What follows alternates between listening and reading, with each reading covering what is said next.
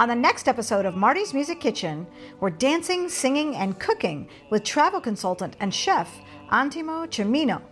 We'll talk about his love for bringing people together to experience food, travel, and music in a way that fosters connection and community and embraces the true Italian lifestyle.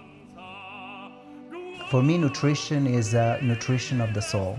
So when you're cooking, how you do it and what goes into the cooking is because you know you're putting that in your body and you're honoring your body.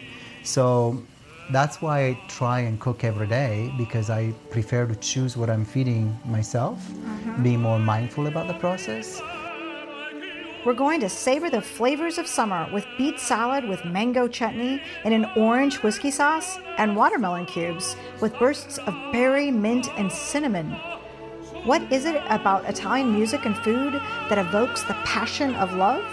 What are some of his favorite travel adventures? And what fabulous foods would he cook for you on your first date? Come with me into this Italian kitchen on the next Marty's Music Kitchen on Oregon Music News dot com.